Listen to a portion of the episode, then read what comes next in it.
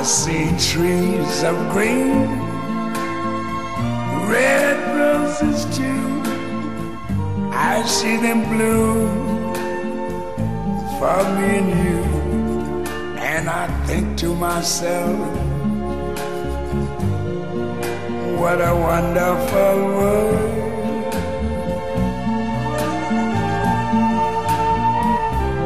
Mamma, io non ci credo. Non ci credo. Non ci credo.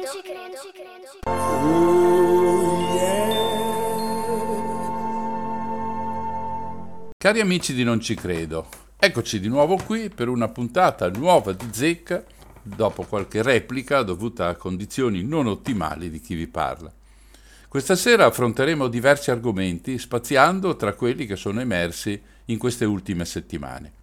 Riprenderemo in esame la questione del debito ecologico con riferimento particolare all'Italia, poi cercheremo di capire chi c'è dietro i resoconti dell'IPCC l'Organizzazione delle Nazioni Unite che si occupa delle questioni climatiche e che organizza le attuali conferenze delle parti verso la fine dell'anno.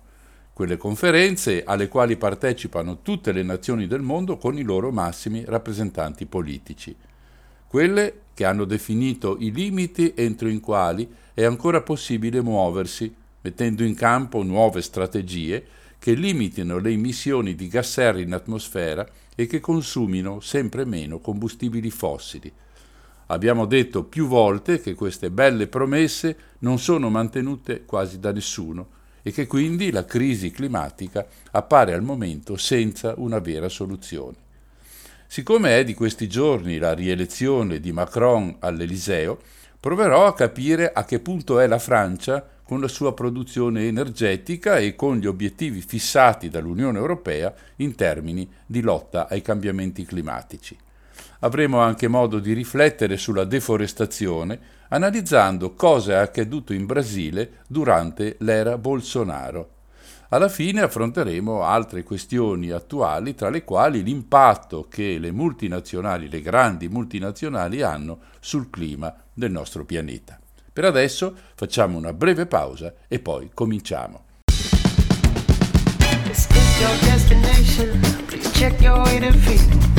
Got no reservations, but we go where we please. Shake it off.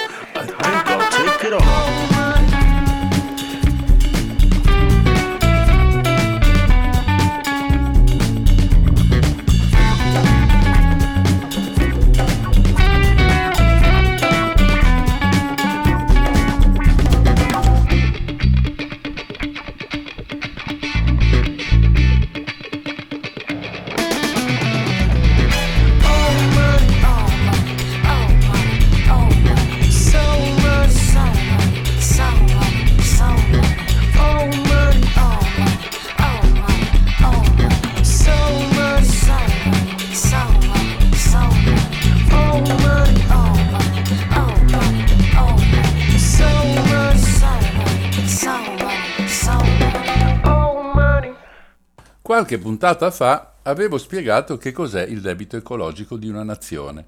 Vorrei tornare sull'argomento commentando con voi un articolo apparso all'inizio di aprile su rinnovabili.it e riferito in modo specifico all'Italia. Prima però è meglio ricordare che cosa intendiamo con debito ecologico. Sappiamo bene cosa intendiamo con debito in generale. Qualcuno ci ha prestato qualcosa e noi siamo in debito fino a quando non gliela restituiamo.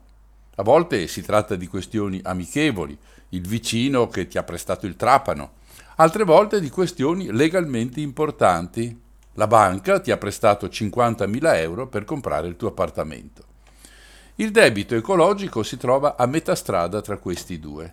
È una questione più morale che legale, ma le sue conseguenze sono veramente drammatiche, come vedremo tra poco. Possiamo distinguere tre aspetti diversi, ma complementari tra di loro, che definiscono il debito ecologico. Il primo di questi aspetti è quello che dobbiamo alle generazioni future per il danno ambientale che lasciamo dietro al nostro passaggio. Non credo serva spiegare ulteriormente questo punto. L'emergenza climatica, la deforestazione, il consumo di suolo e molte altre brutte faccende che abbiamo combinato saranno pagate dai figli e nipoti della nostra generazione. Ci chiederanno, o si chiederanno, perché mai abbiano trovato un ambiente così diverso, così rovinato, rispetto a quello che a noi era stato lasciato dai nostri padri. Il secondo debito è quello che abbiamo nei confronti del pianeta che ci ospita e che ci sostiene. È la Terra a soddisfare i nostri bisogni e noi abbiamo preteso di avere risorse ben al di sopra delle sue possibilità. Qui entra in gioco il famoso giorno del sorpasso, in inglese Overshoot Day, quello che ci dice che nel periodo trascorso fino a là abbiamo consumato tutto quello che il pianeta è in grado di rigenerare in un anno. Continuando a consumare, intacchiamo le riserve, quelle che dovremo mettere da parte per l'anno successivo. L'ideale, ovviamente, è che l'Overshoot Day cade il 31 di dicembre. Ma sono 50 anni che questo non avviene più e quel giorno fatidico si è spostato sempre più verso l'inizio dell'anno. Nel 2021 è caduto il 29 luglio il che significa che in sette mesi abbiamo consumato quello che avremmo dovuto consumare in 12 mesi. Naturalmente non tutti sono ugualmente responsabili di questo disastro.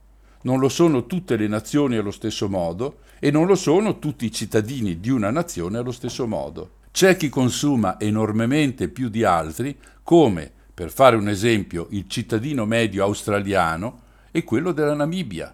Per chiarezza, l'Italia ha avuto il suo Overshoot Day il 13 maggio nel 2021 e per quest'anno è previsto un giorno prima, il 12 di maggio. Questo fa di noi un paese estremamente vorace che accumula debito ecologico a rotta di collo. Il terzo aspetto del debito ecologico è quello legato proprio a quest'ultima considerazione, e cioè alla voracità dei paesi del nord del mondo rispetto a quelli del sud del mondo. Anche se questo modo di esprimersi non è proprio precisissimo, credo si capisca quello che voglio dire. Dunque, noi, intesi come genere umano, abbiamo un debito ecologico verso le future generazioni, verso i più poveri e verso la natura e il pianeta. E questo debito, come detto, cresce in modo impetuoso ogni anno che passa, senza accennare ad alcun rallentamento. Il debito ecologico italiano è enorme, è l'ottavo nel mondo. L'articolo di rinnovabili.it che sto analizzando cerca di calcolarlo. Vediamo come. Come ho accennato prima, bisogna fare i conti completi. L'ultima volta che l'overshoot day nel, del mondo è caduto vicino alla fine dell'anno è stato nel 1970, quando è avvenuto il 29 di dicembre. Da allora sono passati 52 anni, in ciascuno dei quali abbiamo accumulato debito che si è sommato continuamente a quello precedente, arrivando a valori enormi. Lo studio, a cui l'articolo fa riferimento, è stato pubblicato sul numero di aprile 2022, quindi è recentissimo, della rivista specializzata The Lancet, uno studio molto approfondito che a noi basta riassumere in breve. L'indagine ha riguardato 160 paesi nel corso degli ultimi 50 anni.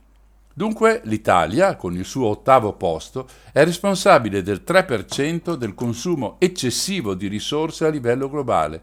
Anche se 3 può sembrare un valore di poco conto, potete rendervi conto che le cose non stanno affatto così se considerate che si tratta di circa la metà di quanto registrato nelle nazioni del sud del mondo sommate tutte quante insieme.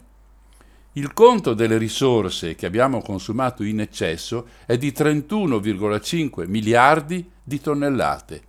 Certo, ci sono paesi che sono molto più colpevoli di noi, il che non significa che siamo innocenti secondo una prassi abituale della nostra politica, tanto l'hanno fatto tutti. Così la Germania è al quarto posto con il 5% e 55 miliardi di tonnellate di consumo. Sul podio della vergogna il Giappone è al terzo posto con l'8%, al secondo la Cina con il 15% e al primo posto, come era facile immaginare, gli Stati Uniti con il 27% e quasi 300 miliardi di tonnellate di risorse spese in eccesso, cioè risorse che per quell'anno non potevano essere consumate. Se poi consideriamo l'Unione Europea nel suo insieme, allora scavalchiamo la Cina e siamo molto vicini agli Stati Uniti con il 25%. Io credo che non sia sorprendente che i paesi ricchi abbiano consumato più di quelli poveri, ma i numeri sono davvero impietosi. I paesi ricchi hanno consumato il 74% delle risorse in eccesso, i paesi poveri solo l'1%. Io ho spesso ricordato che fare i conti con un paese intero non sempre fornisce un quadro significativo della situazione. Ad esempio, noi sappiamo che la Cina è il paese che emette più gas nocivi in atmosfera, ma se noi consideriamo il valore pro capite, diventa quarta, con l'Australia ampiamente in testa alla classifica. Anche in questo caso è opportuno fare un discorso simile, e allora la classifica si ribalta completamente e, tanto per cambiare, balza in testa l'Australia, seguita dal Canada, Stati Uniti, Giappone, Arabia Saudita, Germania e Olanda l'Italia scala al dodicesimo posto con 10 tonnellate pro capite di risorse in eccesso contro le 20 di un australiano. Anche qui è chiaro che non tutti contribuiscono allo stesso modo. Ci sarà l'italiano che consuma 50 tonnellate in eccesso e chi non ne consuma affatto. A questo proposito, lo studio pubblicato su The Lancet ha individuato molti paesi che non hanno alcun debito i loro abitanti rappresentano la fetta più grande della popolazione mondiale e questo la dice lunga sul divario tra ricchi e poveri nel mondo. Ecco le parole del report, virgolette. Ci sono 58 paesi che rappresentano 3,6 miliardi di persone che sono rimasti entro le loro giuste quote per tutto il periodo, dal 1970 al 2017, tra cui India, Indonesia, Pakistan, Nigeria, Bangladesh e altri grandi paesi popolosi. e quindi non hanno responsabilità per l'uso eccessivo delle risorse, chiuse le virgolette. Ma, visto l'andamento sociale di alcuni di loro, come l'India, non sappiamo per quanto tempo questo merito rimarrà ancora.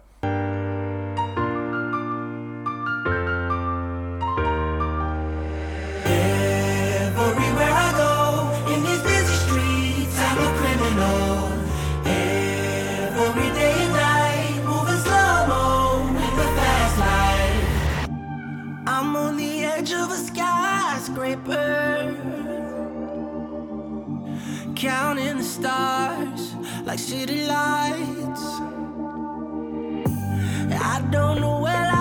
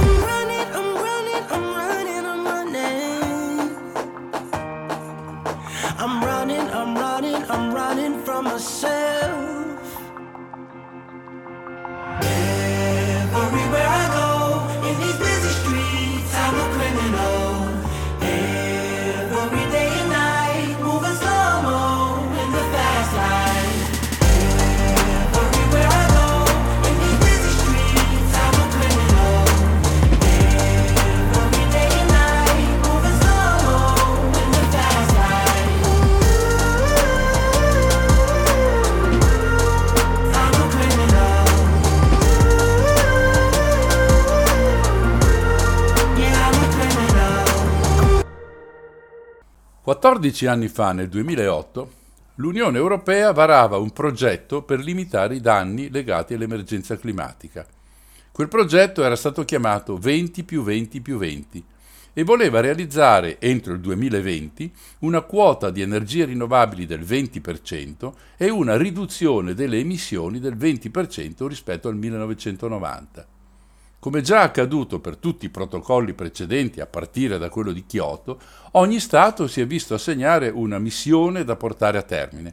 Per ogni Stato infatti si è valutata la condizione di partenza, le potenzialità sulla base dello sviluppo economico e quindi ognuno ha avuto un obiettivo ben specifico da perseguire. Per fare un esempio, all'Italia era stato assegnato il compito di arrivare nel 2020 al 17% delle proprie energie prodotte da fonti rinnovabili. Altri paesi avevano avuto quote maggiori, altri minori. Il nostro paese è stato piuttosto bravo nella prima parte del periodo, riuscendo a raggiungere i propri obiettivi addirittura con sei anni di anticipo, facendo leva anche sulla presenza massiccia, occorre dirlo, di centrali idroelettriche già attive o semplicemente da riattivare. Poi la corsa è stata rallentata sensibilmente, riuscendo per il 2020 a raggiungere il 20,4%. tutti gli Stati europei sono riusciti a far fronte ai propri impegni. Qualcuno in modo straordinario, come per esempio la Svezia e la Croazia, che hanno sfondato addirittura di 11 punti la quota fissata, hanno dunque raggiunto il proprio obiettivo tutti gli Stati tranne uno, la Francia, che al termine del periodo si è trovata con 4 punti percentuali al di sotto della quota prevista, 19% contro il 23% richiesto. Ci chiediamo il motivo di questo insuccesso, ma è chiaro che non possiamo dimenticare che la Francia è il paese del nucleare per eccellenza, con i suoi 56 reattori funzionanti, eh, vedremo tra poco come, e uno di nuovissima generazione, la terza, in costruzione da quasi 15 anni, con l'incertezza più assoluta su quando potrà cominciare a funzionare. In condizioni normali, cioè con tutte le centrali attive, queste fornirebbero alla Francia il 70% dell'energia elettrica, che corrisponde più o meno al 35% di quella complessiva. Ora io voglio dirlo con molta chiarezza, pur avendo personalmente un rigetto verso il nucleare. Questo fa della Francia uno dei paesi con minori emissioni di CO2 nel momento che la produzione di energia da nucleare ha un sacco di difetti e problemi, ma certo non quello di produrre gas serra. Uno dei problemi maggiori della flotta di reattori francesi è la loro età. Detta in termini più spicci, si tratta di impianti decisamente vecchi. L'età media è superiore a 34 anni ma se togliamo gli ultimi due entrati in funzione tra il 2004 e il 2006, l'età media cresce. I più anziani sono 17 reattori con età compresa tra 38 e 40 anni. Perché questi dati hanno così tanta importanza? Il motivo è quello che vale per tutti gli strumenti che utilizziamo. Quando diventano vecchi sono più a rischio di malfunzionamento o di rotture e quindi è necessaria una manutenzione più continua ed attenta anche perché se si rompe la nostra lavatrice non accade niente di grave. Se si rompe un reattore le conseguenze possono essere devastanti, come abbiamo imparato dagli incidenti storici più gravi, quello di Three Mile Island negli Stati Uniti, di Chernobyl in Russia, di Fukushima in Giappone.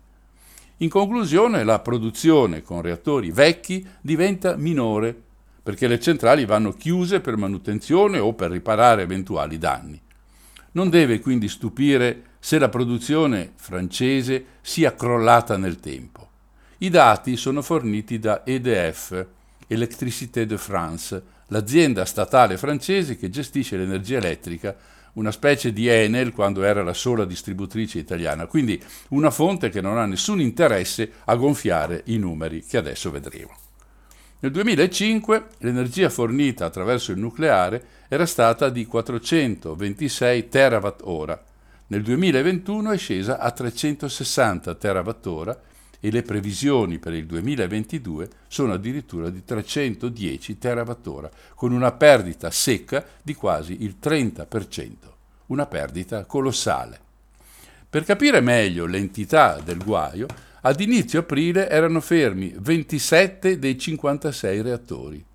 A Flamanville, dove è in eterna attesa di entrare in funzione la centrale di terza generazione, i due reattori, per così dire, tradizionali costruiti negli anni Ottanta hanno mostrato segni di corrosione e questo ha indotto l'Agenzia per la sicurezza nucleare a bloccare non solo quegli impianti, ma tutti quelli dello stesso tipo, e si tratta di altri 11 reattori.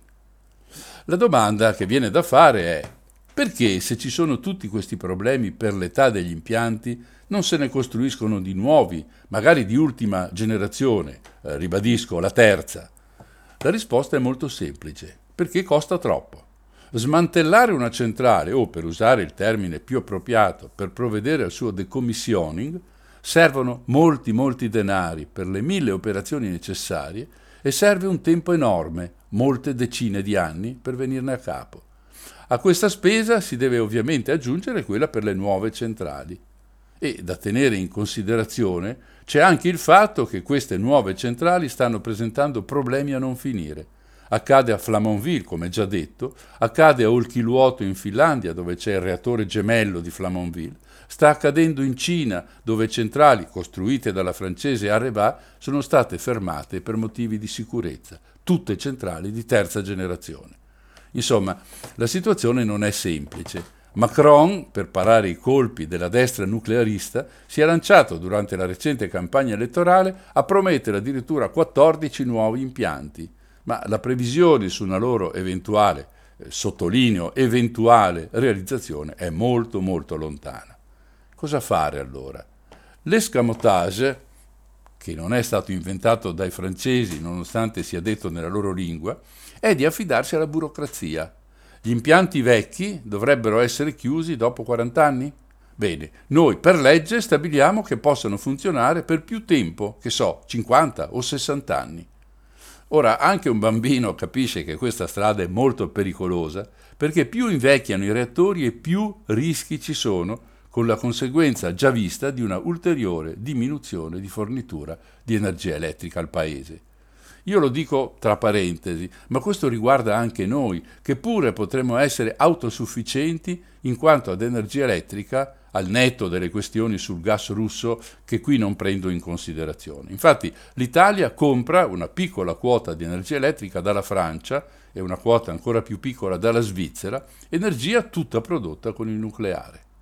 Ora, tornando oltre Alpe, come si dice, la soluzione adottata dalla Francia e da molti altri paesi in crisi energetica è stato quello di aprire o di riaprire le centrali a carbone. Vorrei sottolineare che questo problema nasce al di là della guerra russo-ucraina e delle conseguenze inevitabili sui consumi energetici. Per la Francia il problema si è presentato ben prima che quel delinquente di Putin invadesse l'Ucraina. Nel 2019 il presidente Macron aveva garantito la chiusura di tutte le centrali a carbone francesi. Gli impianti di Le Havre e Gardanne sono già stati chiusi e l'impianto di Saint-Avold chiuderà come previsto nella primavera del 2022. Queste parole sono quelle che aveva detto a gennaio scorso il ministro della transizione ecologica francese. Oggi la situazione è cambiata. Ecco due esempi. La centrale di Cordemais, nella Loira, potrebbe continuare a funzionare fino al 2024, nonostante gli impegni del governo, data in cui il reattore nucleare EPR di Flamanville entrerà in servizio, come ho già detto, sempre che questo accada, visto i continui rinvii della sua apertura. La centrale di Saint-Avold, che doveva chiudere il 31 marzo, è stata messa in pausa, pronta a riaprire in vista dell'inverno prossimo. In Francia è molto frequente l'uso di riscaldamento elettrico con efficienza tutta da verificare. In quel paese sono così convinti che questa situazione rappresenti qualcosa di molto grave che il regolatore del mercato elettrico ha chiesto ai cittadini, ai cittadini francesi, di diminuire i consumi di energia. Da una parte dunque i cittadini, dall'altra il grande gigante dell'energia francese EDF, Electricité de France. Questa azienda è ricca, ma è ricca solo di debiti e si sta preparando a dismettere tutte le attività nel campo delle rinnovabili per potersi concentrare solo sul nucleare e sui nuovi reattori, intanto i primi sei, promessi dal presidente Macron. È un po' una stranezza questa decisione, perché è proprio dal nucleare, come abbiamo visto, che derivano i problemi non solo tecnici, ma anche economici e finanziari della nazione. Probabilmente questa mossa avverrà solo dopo che lo Stato avrà acquistato il restante 20% delle quote di EDF attualmente private. Gli interessati ovviamente smentiscono, ma se dobbiamo giudicare dall'andamento delle borse, l'affare sembra ormai già fatto. Ecco perché non possiamo stupirci del fatto che la Francia non riesca a raggiungere gli obiettivi europei in termini di aumento delle rinnovabili e quindi della diminuzione del consumo di combustibili fossili.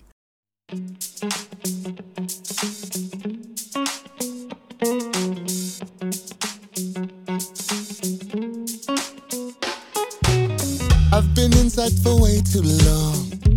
thought I would lose my mind. Then I put on my favorite song. Na na na na na. No way I could control myself. So I got my friends on the screen. Wanna share this with someone else? Join along with me. Throw my hands up and move yourself all around. Shake my booty, raise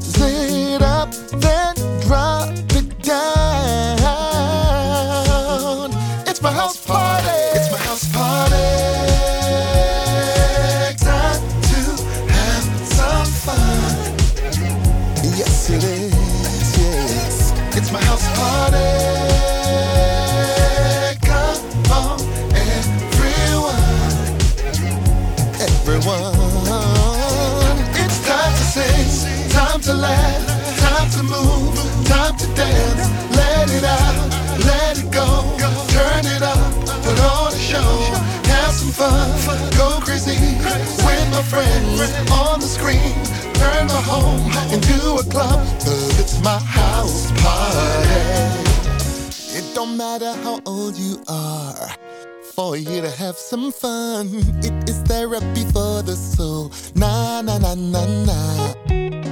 Whatever you can move, just move. Let the rhythm take control. Make sure to laugh out loud. Ha ha ha ha ha. Throw your hands up and move yourself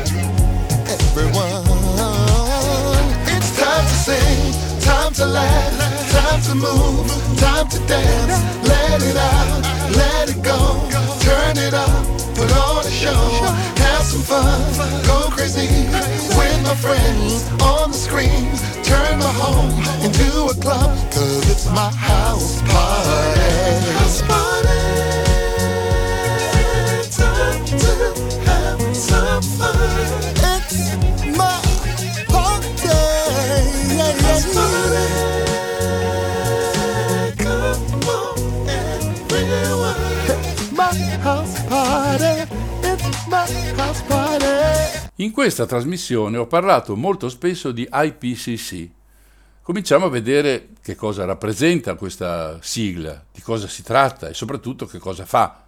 La sigla significa Intergovernmental Panel on Climate Change, che traduciamo in italiano con Gruppo Intergovernativo sui cambiamenti climatici. È organizzato e gestito all'interno dell'ONU e ha dei compiti ben precisi da almeno una trentina di anni. Tra gli altri quello di redigere documenti annuali e triennali sullo stato dell'arte della ricerca riguardante l'unico argomento che interessa, e cioè l'emergenza climatica. Eh, questo non deve far pensare che abbiano poco da fare. Chi segue questa trasmissione sa perfettamente che le ramificazioni dello studio del clima sono moltissime e coinvolgono scienze affini che vanno dalla fisica alla chimica, dalla geologia alla botanica e così via, senza contare la madre di tutte, la climatologia. Il rapporto annuale è particolarmente importante perché viene pubblicato in tempo utile affinché i politici che poi partecipano alla conferenza delle parti di quell'anno abbiano un documento serio su cui riflettere e discutere. L'ultimo è uscito ad agosto del 2021, all'inizio del mese, all'inizio di agosto 2021, in preparazione della conferenza di Glasgow che si è tenuta poi all'inizio di novembre dello stesso anno. Quel documento è stato piuttosto forte, in quanto ha detto senza mezzi termini che il tempo per reagire è ormai terminato e che non c'è più niente da fare per tornare indietro. Al massimo possiamo adottare misure per adattarci alla situazione che si sta verificando. Io ne ho discusso a lungo all'indomani sia dell'uscita del documento quest'estate, l'estate scorsa, che della conferenza di Glasgow in questa trasmissione. Qui vorrei analizzare un altro aspetto, e cioè chiedermi chi c'è dietro la fatica di redigere quel documento. Ci sono italiani? Che ruolo hanno? Come hanno reagito alla conferenza di Glasgow? Quel documento dice davvero tutto o qualcosa è stato tenuto nascosto? È quello che mi appresto a fare. Facciamo un profondo respiro e cominciamo. L'ultimo report, come già detto, dell'agosto scorso è stato redatto da 234 autori provenienti da paesi diversi, da 65 paesi diversi per la precisione. Si tratta di scienziati, tecnici, esperti dei vari settori. Il loro compito non è quello, come qualcuno forse pensa, di eseguire ricerche sul clima. Loro devono valutare le ricerche fatte da altri confrontarle, estrarre i dati, riassumere lo stato dell'arte della questione. Chi esegue queste ricerche? Generalmente sono istituti affiliati alle università di ogni angolo del pianeta, ma anche istituzioni affiliate ad aziende che sono interessate al problema, anche banche e compagnie di assicurazione. Tutte queste hanno ben chiaro che il deterioramento delle condizioni ambientali potrà incidere in modo importante sui loro affari ci sono anche privati interessati, sia quelli che sostengono la lotta al cambiamento climatico, penso per esempio a Bill Gates, sia quelli che finanziano ricerche orientate a demolire questa conven- convinzione e a sostenere quella dei negazionisti, come i ricchissimi fratelli Koch, imprenditori pretro- petroliferi e di mille altre attività. Insomma, le ricerche sono tante e di molteplici provenienze. Per l'ultimo report ne sono state esaminate 14.000. Credo si capisca da questo numero che il documento dell'IPCC è ben documentato, altro che se lo è. Ma torniamo alla questione che ho posto prima. Ci sono tra le 234 persone che hanno lavorato al documento dell'agosto 2021 anche tre italiani. Cominciamo con le presentazioni. Susanna Corti, laurea in fisica all'Università di Bologna nell'89, ricercatrice da oltre 20 anni del CNR all'Istituto di Scienze dell'Atmosfera e del Clima. Collabora sotto varie vesti, tutte importanti devo dire, con l'IPCC dal 2018. Nel rapporto si è occupata del clima futuro. Annalisa Cerchi, anche lei ricercatrice CNR come Susanna, ma dal 2020 e come Susanna è entrata nel gruppo ad inizio 2018. Nel rapporto si è occupata dei cambiamenti del ciclo dell'acqua. Poi però ha fatto parte del gruppo che si è preoccupato di comunicare gli esiti ai politici. Per questo lei dice, virgolette, quest'ultima parte è stata molto impegnativa, perché comunicare la scienza e la sua complessità ai decisori politici potrebbe, o forse dovrebbe, essere un mestiere. Non tutti, come scienziati intendo, siamo preparati per farlo. Chiuse le virgolette. Il terzo è Sandro Fuzzi, è il più navigato dei tre. È infatti un pensionato dell'Istituto di Scienze dell'Atmosfera e del Clima del CNR, ma lui continua a dare il suo contributo. È attivo nell'IPCC fin dal 2007 ed ha avuto il compito di essere il cosiddetto leader author, cioè lo scrittore principale, del capitolo che ha indagato sulle relazioni tra i cambiamenti climatici e la qualità dell'aria.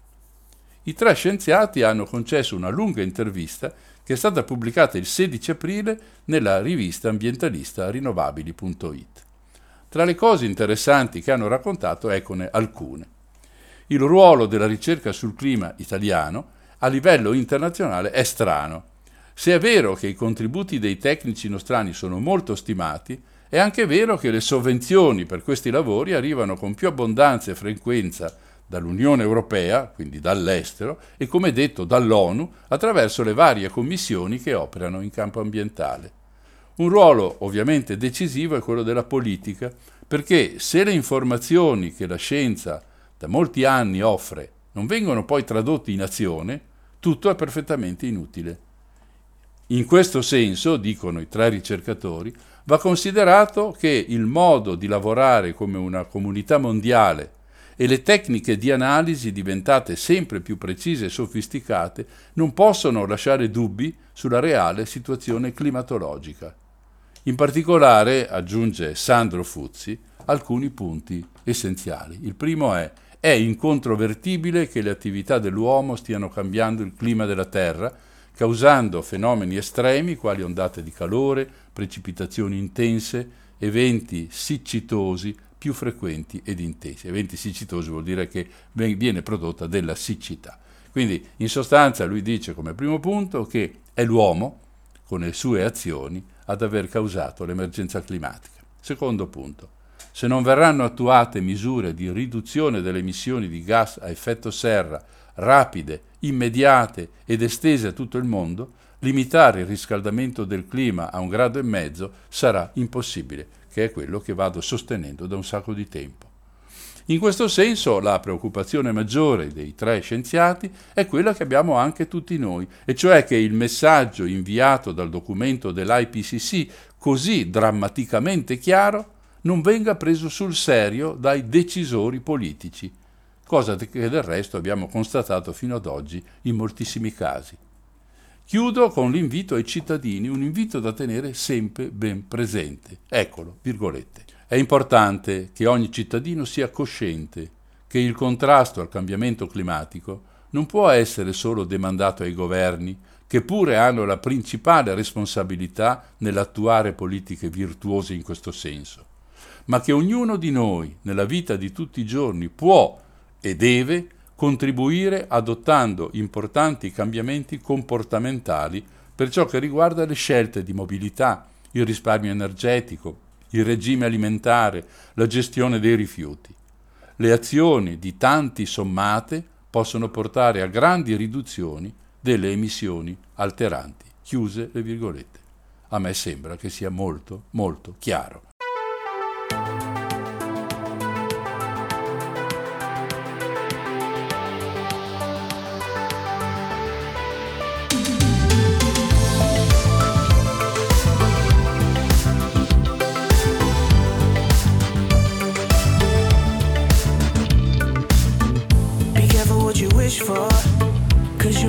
Just get it.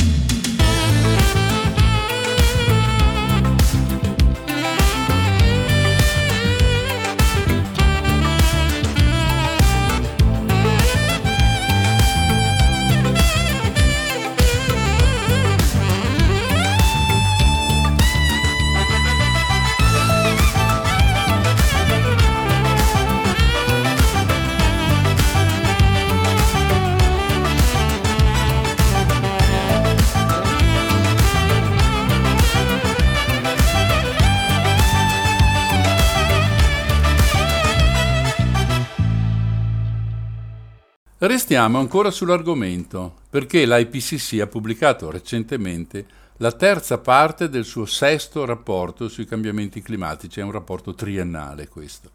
Il tono del rapporto potrebbe farlo intitolare Ora o mai più, oppure Il tempo è finito, oppure Vi siete mangiati anche la frutta.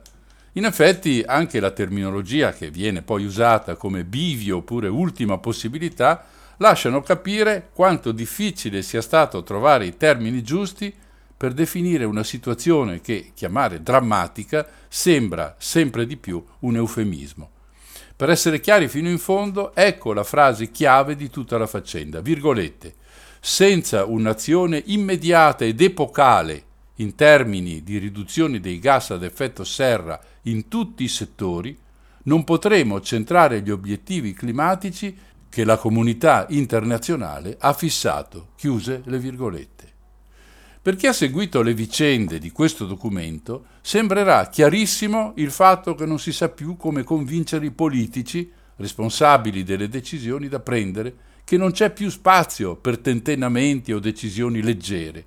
Occorre andarci giù molto pesante, con scelte anche drammatiche e sicuramente molto impopolari. Come ho, riferito molte volte in questa trasmissione, l'obiettivo fondamentale degli accordi di Parigi del 2015 è quello di limitare l'aumento di temperatura media del pianeta a un grado e mezzo rispetto al 1990 e di farlo entro questo secolo. La cosa sembra davvero improbabile, dal momento che fino ad oggi la temperatura è già cresciuta di 1,1 gradi e le misure per rallentarne o fermarne la crescita non sono state adottate completamente. Secondo uno studio pubblicato dalla rivista scientifica Nature il 21 marzo scorso, del 2022, il valore di 1,5 gradi sarà raggiunto nel 2031, circa 70 anni prima di quanto sperato. Cosa fare allora? La chiave di tutto, secondo IPCC, è l'uso sempre più massiccio di energie rinnovabili, segnatamente eolico e solare. Su questo aspetto vorrei aprire una piccola parentesi. In una recente riunione il sindaco di Firenze ha raccontato due episodi quantomeno curiosi e, a mio parere, del tutto significativi dell'imbecillità dei suoi cittadini e di alcune pseudo-associazioni ambientaliste che evidentemente non hanno capito niente della situazione attuale. Di fronte alla possibilità di far sorgere nei dintorni della città dei parchi eolici, si è trovato l'opposizione di queste associazioni che protestavano per la tutela del paesaggio. Chiedere a quei signori cosa ne faremo del paesaggio quando saremo sottoposti ad ogni sorta di fenomeni idrogeologici estremi non serve a niente. La seconda storia è ancora più incredibile. Di fronte alla proposta del comune di far installare sui tetti pannelli fotovoltaici, si è sentito rispondere che turbano il paesaggio. Stupito, il sindaco ha chiesto chi mai vedrebbe i tetti e la risposta è stata i droni. Io non so francamente come abbia fatto il sindaco a rimanere calmo di fronte a così tanta stupidità. Un'altra osservazione che faccio riguarda la situazione attuale, figlia della guerra russo-ucraina. Le soluzioni proposte sono tutte o quasi rivolte al rafforzamento di approvvigionamenti di fonti fossili, cercare altro gas, riaprire le centrali a carbone, addirittura aprire centrali nucleari, per le quali vale il discorso fatto prima sulla Francia. Io penso che questo sia il momento di dare una spinta colossale alle energie rinnovabili, a partire dalla modifica delle norme, soprattutto italiane, che regolano l'assegnazione dei permessi, che dovrebbero venire facilitati, enormemente facilitati e incoraggiati. È quanto sostiene anche l'IPCC, che sottolinea, tra le altre cose, come i costi di produzione di eolico e solare abbiano avuto negli ultimi dieci anni un calo enorme. Parliamo anche dell'85% di calo. Lo stesso vale per le batterie necessarie per accumulare l'energia. Questi sono tutti segnali positivi che vanno colti e qualcuno lo sta anche facendo, altri invece sono rimasti indietro. Va tenuto presente che se è vero che le emissioni dal 2010 a oggi sono diminuite, questo non significa che i gas serra in atmosfera siano diminuiti, significa solo che abbiamo continuato ad immetterne solo un po' più lentamente, ma l'effetto serra conseguente ha continuato a crescere e quindi a portare problemi sempre più gravi e diffusi nel mondo. Secondo i dati raccolti dall'IPCC, per venirne a capo e non rendere irrecuperabile l'emergenza climatica, bisogna che il picco delle emissioni avvenga molto presto, entro il 2025. Dopodiché do- devono cominciare a diminuire, raggiungendo il 45% entro il 2030 e il 70% entro il 2050. Se però vogliamo che l'aumento di temperatura media si fermi a 1,5 gradi, il 2050 deve essere la data in cui si raggiunge la carbon neutrality, vale a dire la condizione in cui nessun gas serra potrà più essere mandato in atmosfera, che non possa essere smaltito dagli oceani e dalle foreste. Se questo obiettivo si sposterà al 2070, l'aumento di temperatura minimo sarà di 2 gradi. Tutto questo se i suggerimenti della comunità scientifica verranno seguiti se devo proprio dire come la penso, io credo che né nel 2050 né nel 2070 questo avverrà. L'emergenza climatica diventerà una piaga terribile per i sopravvissuti di su questo pianeta. Ma per mia consolazione, in quella data io non ci sarò più e saranno altri, specialmente i giovani di oggi, a doversene preoccupare. E quali sono questi suggerimenti? Ecco cosa ne pensa il professor Hesung Lee, presidente dell'IPCC. Virgolette. Abbiamo a disposizione gli strumenti e le conoscenze necessarie per limitare il riscaldamento globale e sono incoraggianti alcune scelte adottate da alcuni governi. Se verranno incrementate e applicate in modo ampio ed equo, potremo sostenere la riduzione delle emissioni e stimolare l'innovazione. Bisogna agire in ogni settore, a partire da quello energetico, con una riduzione sostanziale dell'uso di fonti fossili, un'elettrificazione generalizzata, migliorando l'efficienza e l'uso di combustibili alternativi come l'idrogeno. Chiuse le virgolette. Poi c'è il commento di Priyadarshi Shukla, che è copresidente del terzo gruppo di lavoro dell'IPCC, che dice, virgolette, con le politiche giuste possiamo ridurre del 40-70% le emissioni entro il 2050. Sappiamo tra l'altro che i cambiamenti nei nostri stili di vita possono garantirci più benessere e salute. Un apporto fondamentale può arrivare inoltre dalle città che possono abbattere i consumi, elettrificare i trasporti e puntare su fonti a basso impatto. Contemporaneamente l'industria, settore dal quale dipende circa un quarto delle emissioni globali, è chiamata ad utilizzare materiali più sostenibili, a puntare sul riciclo e il riutilizzo, nonché a minimizzare i rifiuti, mentre per le materie di base come l'acciaio, quelle chimiche o utilizzate nell'edilizia, ci si dovrà basare su processi ad impatto zero o limitato. Allo stesso modo l'agricoltura, la gestione delle foreste, l'uso del suolo dovranno provvedere ad una riduzione delle emissioni su larga scala. Progetti, speranze che cozzano contro gli interessi delle grandi aziende e di quella politica che da esse è finanziata in ogni parte del mondo. Riuscire a convincere costoro è forse il passo più difficile che dovremo compiere. Eh, dímelo, Yangel. Ábreme un canal ahí y vamos a enseñarle a esta gente cómo es que se hace un perreo, ¿ok?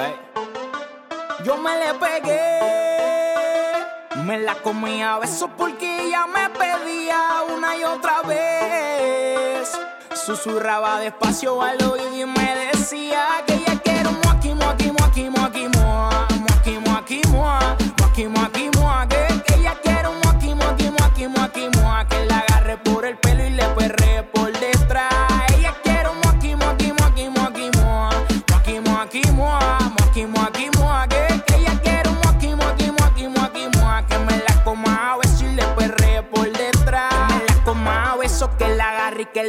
rápido. Se sube el traje al doble paso, ella le mete la baby, tiene el coraje, siempre muestra su brebaje. Tiene un booty quinta rueda y peso tengo el encaje. La chori perrea sola, prende blones y chapea. Tiene un cuerpo bien salvaje y anda quemando la brea. El pulso me descontrola cuando ella se menea. No hay quien la mate en la pista,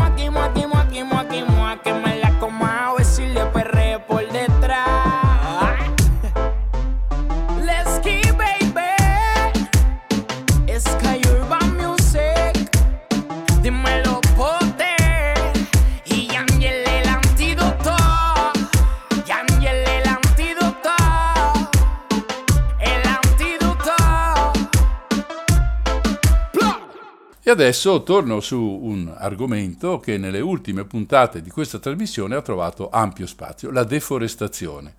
Questa volta tuttavia vorrei soffermarmi su un punto ben preciso e valutare come ha inciso in Brasile l'era del presidente Bolsonaro su questa questione. Jair Bolsonaro diventa presidente del Brasile nel 2019. C'è un'organizzazione in quel paese che si chiama Istituto Nazionale per la Ricerca Spaziale che segue l'andamento delle foreste amazzoniche. Il loro sito, pur essendo in portoghese, è estremamente interessante perché attraverso grafici e tabelle è possibile cogliere l'essenza del discorso.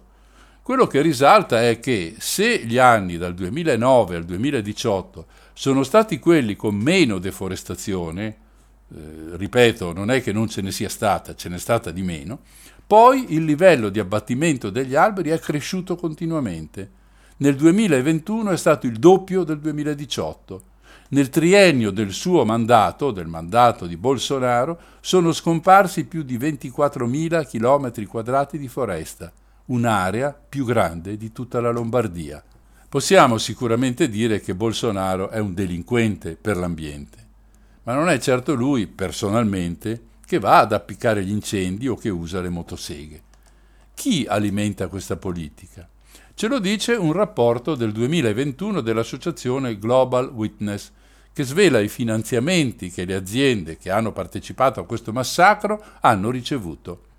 E questi finanziamenti, in totale circa 157 miliardi di dollari, sono arrivati da banche e istituti finanziari che hanno sede in Unione Europea, Gran Bretagna, Stati Uniti e Cina.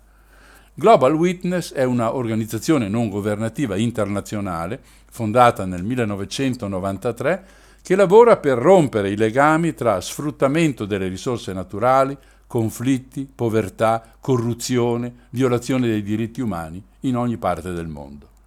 Siccome non ci facciamo mancare nulla, ecco nomi e cognomi di chi ha finanziato in un modo tanto irresponsabile le aziende birichine del Brasile.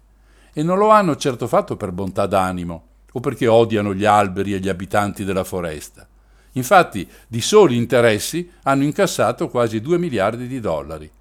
I settori nei quali i soldi sono stati investiti maggiormente riguardano la produzione di soia, di carne bovina, di olio di palma, oltre a carta e cellulosa.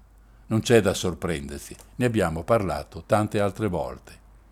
Le banche interessate sono diverse, la HBCS, uno dei più grandi gruppi finanziari al mondo, la tedesca Deutsche Bank, la francese Paribas, la cinese Bank of China, anche se al primo posto poteva mai essere diversamente, c'è la solita JP Morgan. Passiamo adesso all'aspetto legale. Potreste mai credere che questi delinquenti godano di legislazioni particolari che in un certo senso li giustificano? Beh, no, certamente. Eppure è così.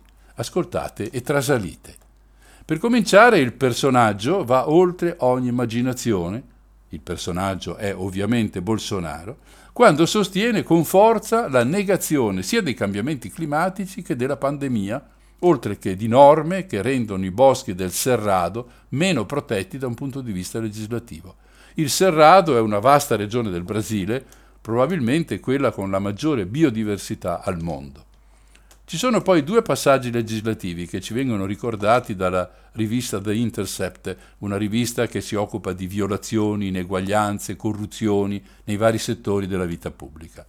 Dunque, il primo punto è quello che consente agli accaparratori di terre di ottenere il titolo legale di terre pubbliche rubate e l'immunità da precedenti giudiziari per reati passati. Pensate un po'. Il secondo è la proposta del cosiddetto marco temporal, che invaliderebbe e annullerebbe in modo significativo le rivendicazioni sulla terra degli indigeni. Una norma che è stata sostenuta con forza dalle grandi aziende agricole e dallo stesso Bolsonaro. Naturalmente i popoli indigeni si sono ribellati e la loro protesta è arrivata fino al Tribunale federale supremo, dove si è però impantanata per oltre due anni e ancora oggi non si conosce la data nella quale una decisione sull'abolizione di questa norma assurda verrà presa. Una norma assurda perché impedisce agli indigeni di rivendicare i terreni nei quali abitano da secoli. La protesta è stata molto forte, tanto da far intervenire la Forest and Finance Coalition, che si preoccupa proprio di stabilire come e quanto gli investimenti agricoli incidono sulla deforestazione e sulla sopravvivenza delle popolazioni indigene. L'associazione ha mandato una lettera aperta a tutte le istituzioni finanziarie, invitandole a abbandonare gli investimenti che minacciano le foreste e i diritti dei popoli indigeni e quindi a non contribuire ulteriormente alla deforestazione e alla violazione dei diritti umani in Brasile. La lettera è dell'agosto del 2021, ma fin qui nulla di positivo è successo. Concludendo, l'era pur breve di Bolsonaro ha fatto enormi danni alle foreste amazzoniche, alle popolazioni locali, ma di conseguenza anche alla situazione climatica, aggravandola semplicemente per maggiori profitti e maggior potere. Va tenuto presente che l'unico ostacolo alla deforestazione brasiliana è stata proprio la presenza delle terre abitate dagli indigeni. Questo potere è poi svanito nel 2019, l'anno in cui Bolsonaro è asceso al potere. A confermare tutto questo ci sono i dati del primo trimestre 2022 pubblicati da Greenpeace l'11 aprile del 2022. In soli tre mesi sono stati tagliati gli alberi di una superficie di quasi mille chilometri quadrati, un'area vasta cinque volte la città di Milano. La cifra che forse impressiona di più è il confronto con lo stesso periodo del 2021, una crescita del 64%. E non si taglia solo dove ci sono foreste e basta, ma anche dove vivono le popolazioni indigene, zone che dovrebbero essere off limits per queste attività illegali. In questo senso è fortissima la retorica di Bolsonaro, secondo il quale si tratta di portare lo sviluppo nelle aree depresse del paese. Noi sappiamo bene che non è possibile avere sviluppo a spese della sopravvivenza, è un controsenso. Attualmente, dice Greenpeace, più di 7.000 popoli indigeni di 200 gruppi etnici sono organizzati nell'accampamento delle Terre Libere 2022 a Brasilia, per esigere la demarcazione e la difesa dei loro territori e protestare contro l'agenda anti-indigena attualmente in corso al Congresso nazionale, come la legge 191 che mira ad aprire le terre indigene all'estrazione mineraria. Di mezzo poi ci si sono messi anche i militari. Infatti, per rafforzare l'offensiva legislativa, il governo sta usando i mezzi più sporchi, non solo l'esercito sguinzagliato per mezza Amazzonia a intimidire attivisti contro la deforestazione più che a frenare le motoseghe illegali. Ai primi di aprile del 2022 è stato rivelato una rete di disinformazione guidata proprio dai militari di Bolsonaro che esaltano le storielle raccontate dal presidente. Inoltre si spacciano per organizzazioni ambientaliste inesistenti e criticano ferocemente quelle, quelle vere, quelle reali, che lottano invece contro la deforestazione. È la storia che si ripete, si ripete, si ripete, si ripete, si ripete, si ripete, si ripete.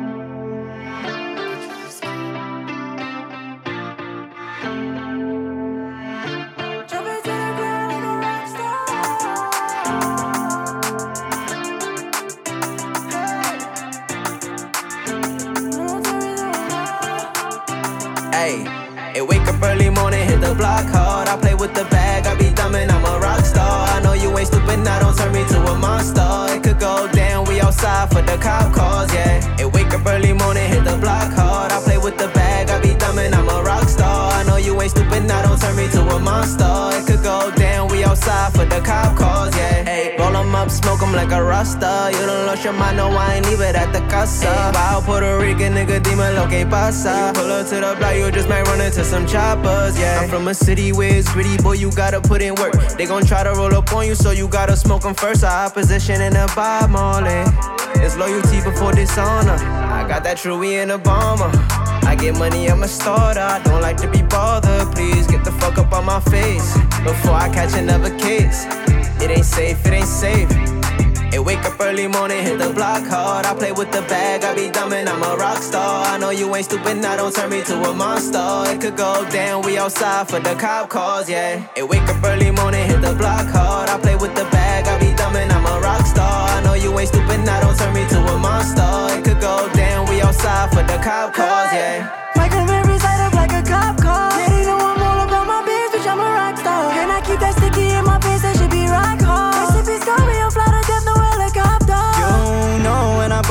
amazing. Stars in the ceiling. Fuck the stars in the ceiling, top back, we see the stars when we chillin'. Most of the time they wanna pay me off as the villain. Off white V long. Like hot.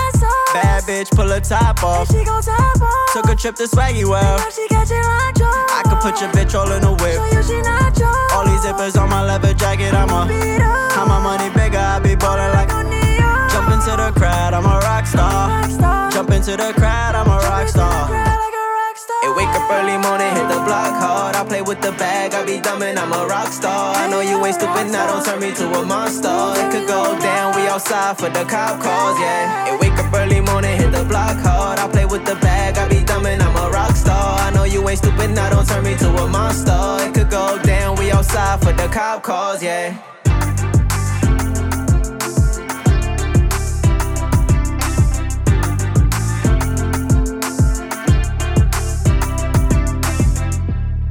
E adesso cambiamo completamente argomento e parliamo di mangiare. No, non vi darò le ricette oppure suggerimenti sugli abbinamenti tra cibo e bevande. Ci occupiamo di come il nostro stare a tavola può incidere sull'emergenza climatica. Sappiamo infatti, lo sanno tutti quelli che seguono questa trasmissione, che non è affatto lo stesso da questo punto di vista se nel mio piatto c'è una fiorentina o un pasticcio di verdure. Del problema della carne nel mondo, tuttavia, ho parlato a lungo in una puntata recente di Non ci credo. Qui faremo un altro giochino che adesso vi spiego. In rete ci sono molti siti che vi permettono di calcolare quanto le porzioni che arrivano sulla vostra tavola incidono sui cambiamenti climatici. L'effetto prodotto in inglese si chiama footprint, che significa impronta, ed è quella che lasciamo sulla Terra al nostro passaggio. Così, per fare un esempio, il sito essereanimali.org ci dice che se mangiamo carne di maiale una volta al giorno, produciamo una immissione in atmosfera di 212 kg di CO2, abbiamo un impatto, cioè un'impronta pari a oltre 1200 metri quadrati e siamo responsabili del consumo di 212.000 litri di acqua, questo per una settimana. Come ho spiegato più volte, questi dati si riferiscono all'intera filiera della produzione di quella carne, dalla preparazione dei terreni, che spesso avviene grazie al disboscamento, alla coltivazione dei cereali necessari per l'alimentazione del maiale, all'irrigazione necessaria, al trasporto e così via. Se, ma è solo un esempio, sostituiamo la carne con una porzione paritaria di legumi, ad esempio fagioli o piselli, i valori crollano drasticamente. Sono solo 3 i chilogrammi di anidride carbonica prodotti e la quantità di acqua consumata è meno del 4% di quella precedente. Beh, queste sono cose che sicuramente sapete già. C'è un sito abbastanza particolare perché ci permette di determinare l'incidenza ambientale non solo dei singoli alimenti, la carne, il pane, i fagioli, eccetera, ma di intere ricette o addirittura di un pranzo completo o di una cena. Il suo indirizzo è molto complicato, io cerco di leggervelo così come è scritto. Si chiama myemission.green, ve lo leggo con le lettere my emissions.green. In questo sito voi trovate un calcolatore che calcola appunto il footprint, cioè l'impronta del vostro pranzo, della vostra cena oppure di una determinata ricetta. A proporre questa indagine è stata una società inglese specializzata nel mettere a confronto offerte energetiche e altri servizi che si chiama USwitch. Il risultato sono due classifiche. La prima contiene ricette tipiche europee, quelle più famose, l'altra classifica invece si riferisce ai cibi tipici di Natale. Quello che sembra solo un gioco in realtà prende spunto da uno degli aspetti fissati negli accordi di Parigi del 2015 che stabilisce che una dieta favorevole all'ambiente non può superare di molto i 3 kg di CO2 al giorno. E abbiamo visto prima il caso della carne con valori enormemente più elevati. Personalmente credo che questi calcolatori debbano essere presi come un gioco, però che debbano anche indurre i cittadini a riflettere sulle conseguenze del nostro comportamento, non solo nel consumo di energia o nell'uso dei combustibili fossili, ma anche nel campo che è strettamente personale dell'alimentazione. How you gonna play games and lie? I don't even say what you say all the time. I don't want no favors saying you're sorry. I'm a fool.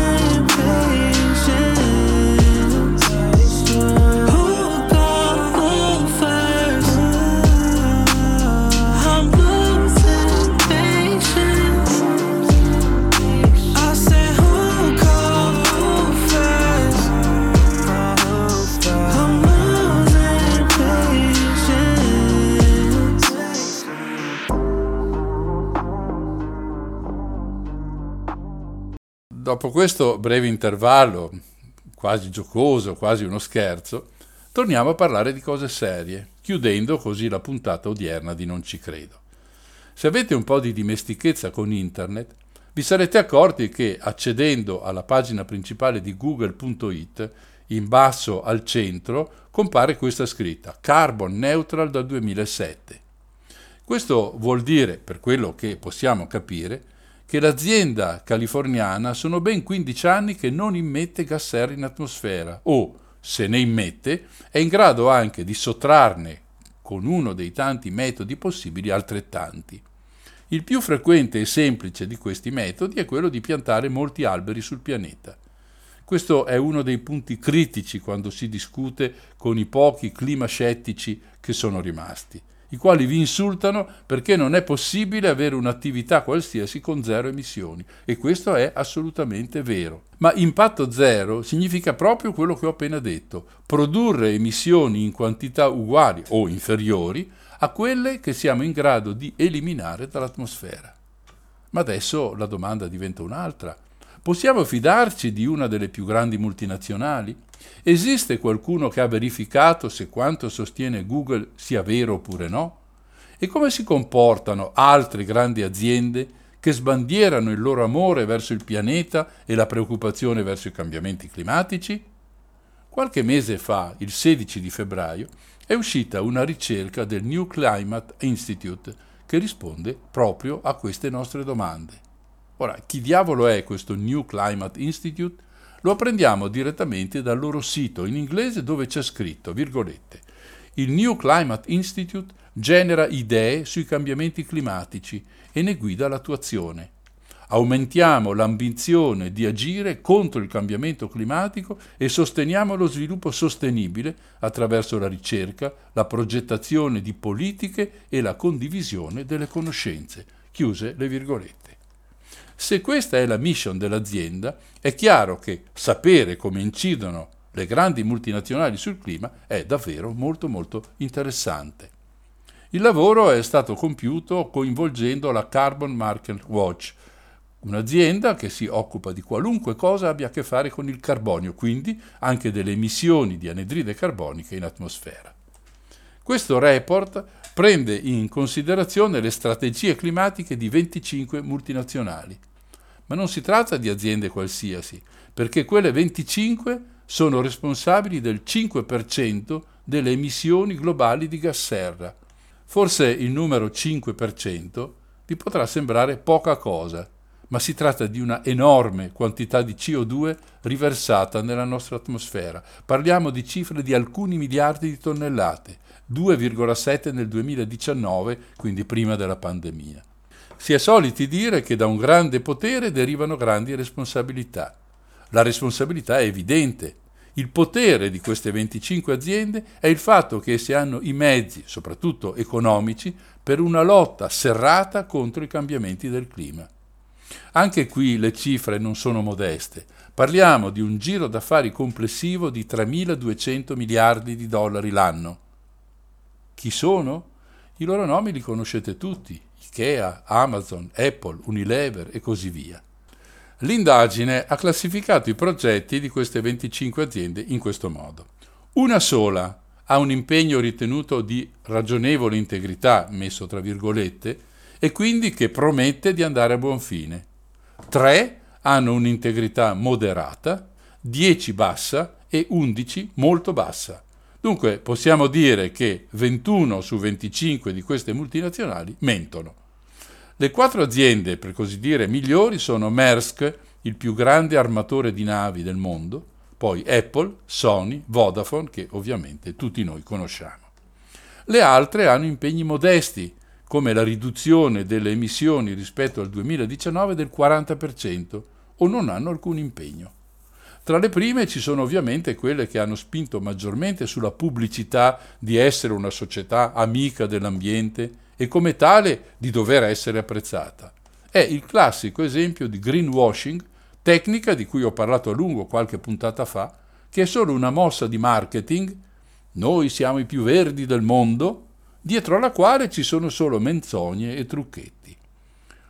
Uno dei problemi che si riscontrano più frequentemente è che queste aziende puntano solo dentro casa propria, senza preoccuparsi di quanto succede prima, non so, la ricerca dei materiali e dopo la loro produzione, per esempio nella distribuzione ai negozi che fanno capo a loro. E capita che proprio questi segmenti, quelli prima e quelli dopo, rappresentino il maggior impatto climatico. Un esempio, E.ON, che pure è una grande società che commercia energie rinnovabili, esclude dal calcolo segmenti di mercato che rappresentano più del 40% delle sue vendite di energia. Carrefour, che è il quarto più grande gruppo di vendita al dettaglio al mondo, esclude le località che rappresentano oltre l'80% dei negozi a marchio Carrefour. C'è poi la questione della compensazione. Come dicevo prima, qui non si tratta di non immettere alcun grammo di CO2 in atmosfera, ma di compensare quella che si immette con quella che si toglie. Bene, 24 aziende su 25 fanno affidamento su crediti di compensazione di qualità non abbastanza elevata. Almeno 16 di loro si affidano alle foreste o ad altre attività biologiche, che però possono essere facilmente annullate, per esempio da un incendio boschivo. Nestlé e Unilever, la prima notissima multinazionale francese di generi alimentari, la seconda inglese di generi di consumo, Nestlé e Unilever, dicevo, prendono la distanza da questo sistema di compensazioni, ma poi incoraggiano i loro singoli marchi, e ne hanno una quantità enorme, a farlo per poter vendere prodotti con l'etichetta carbon neutral. Ecco come si esprime Gilles Dufresne di Carbon Market Watch, virgolette. Le pubblicità ingannevoli delle aziende hanno un impatto reale sui consumatori e sui responsabili politici. Siamo ingannati nel credere che queste aziende stiano intraprendendo un'azione sufficiente quando la realtà è lontana da questo e senza regole continuerà così. Abbiamo bisogno che i governi e gli organismi di regolamentazione si facciano avanti e mettano fine a questa tendenza al greenwashing. Chiuse le virgolette. Naturalmente ci sono anche esempi positivi, tra questi vale la pena citarne alcuni. Google, a proposito di quello che dicevo all'inizio, sta sviluppando strumenti innovativi per procurarsi energia rinnovabile di alta qualità in tempo reale. Maersk e Deutsche Post stanno effettuando importanti investimenti nelle tecnologie di decarbonizzazione per i trasporti e la logistica. Quello che manca dunque è una regolamentazione universale di quello che le aziende devono fare e di quello che non possono fare. E qui torniamo alla questione di sempre, è la politica a dover intervenire. Così le due organizzazioni che hanno redatto il rapporto hanno anche prodotto una lettera inviata ai responsabili politici dell'Unione Europea con queste essenziali raccomandazioni. I governi devono vietare oggi alle società di fare affermazioni di zero netto e neutralità di carbonio perché questo è falso. Le aziende devono segnalare le riduzioni delle emissioni assolute rilevate per tutta la filiera delle loro azioni e di segnalare separatamente eventuali riduzioni delle emissioni finanziate al di fuori della loro catena del valore. Le aziende devono sempre fornire ai consumatori e agli investitori un quadro completo. Le aziende non dovrebbero compensare le emissioni di combustibili fossili con il carbonio immagazzinato in pozzi di carbonio non permanenti come le foreste o il suolo. Ora queste sono solo alcune delle raccomandazioni fornite, ma l'intento è molto chiaro. Se si vuole davvero combattere l'emergenza climatica, non bastano gli obiettivi dei vari Stati, se poi al loro interno si muovono enormi filiere produttive che non fanno altrettanto.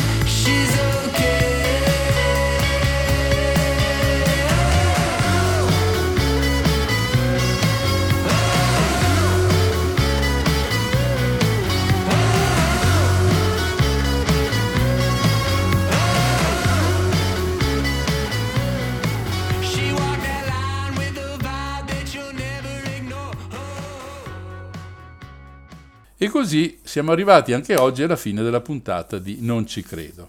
Abbiamo affrontato temi diversi e attuali che spero abbiano suscitato in chi ha ascoltato la voglia di saperne un po' di più e quindi di approfondire gli argomenti discussi. Questa puntata andrà ancora in onda tra due domeniche alle 16.50, mentre noi ci risentiamo tra due settimane, sempre martedì alle 20.50, sulle frequenze di Radio Cooperativa. Se state ascoltando di martedì sera, tra poco una puntata di Infinitamente Blues, durante la quale con Silvia vi proponiamo una nostra monografia, la monografia di un cantante fantastico, Paul Simon. È tutto. Da Mario il solito affettuoso saluto. Sigla.